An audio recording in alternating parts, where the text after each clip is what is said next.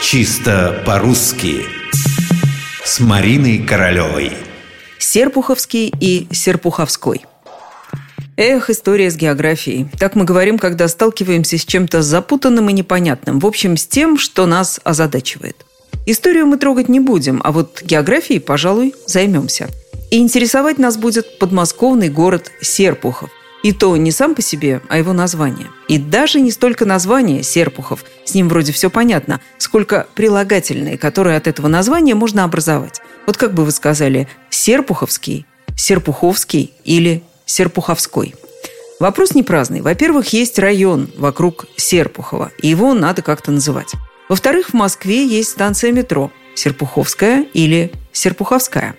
Тем, кто испытывает трудности с географическими названиями, кстати, поможет словарь прилагательных от географических названий Левашова. В этих прилагательных ударение частенько бывает не совсем там, где оно находится в исходном географическом названии.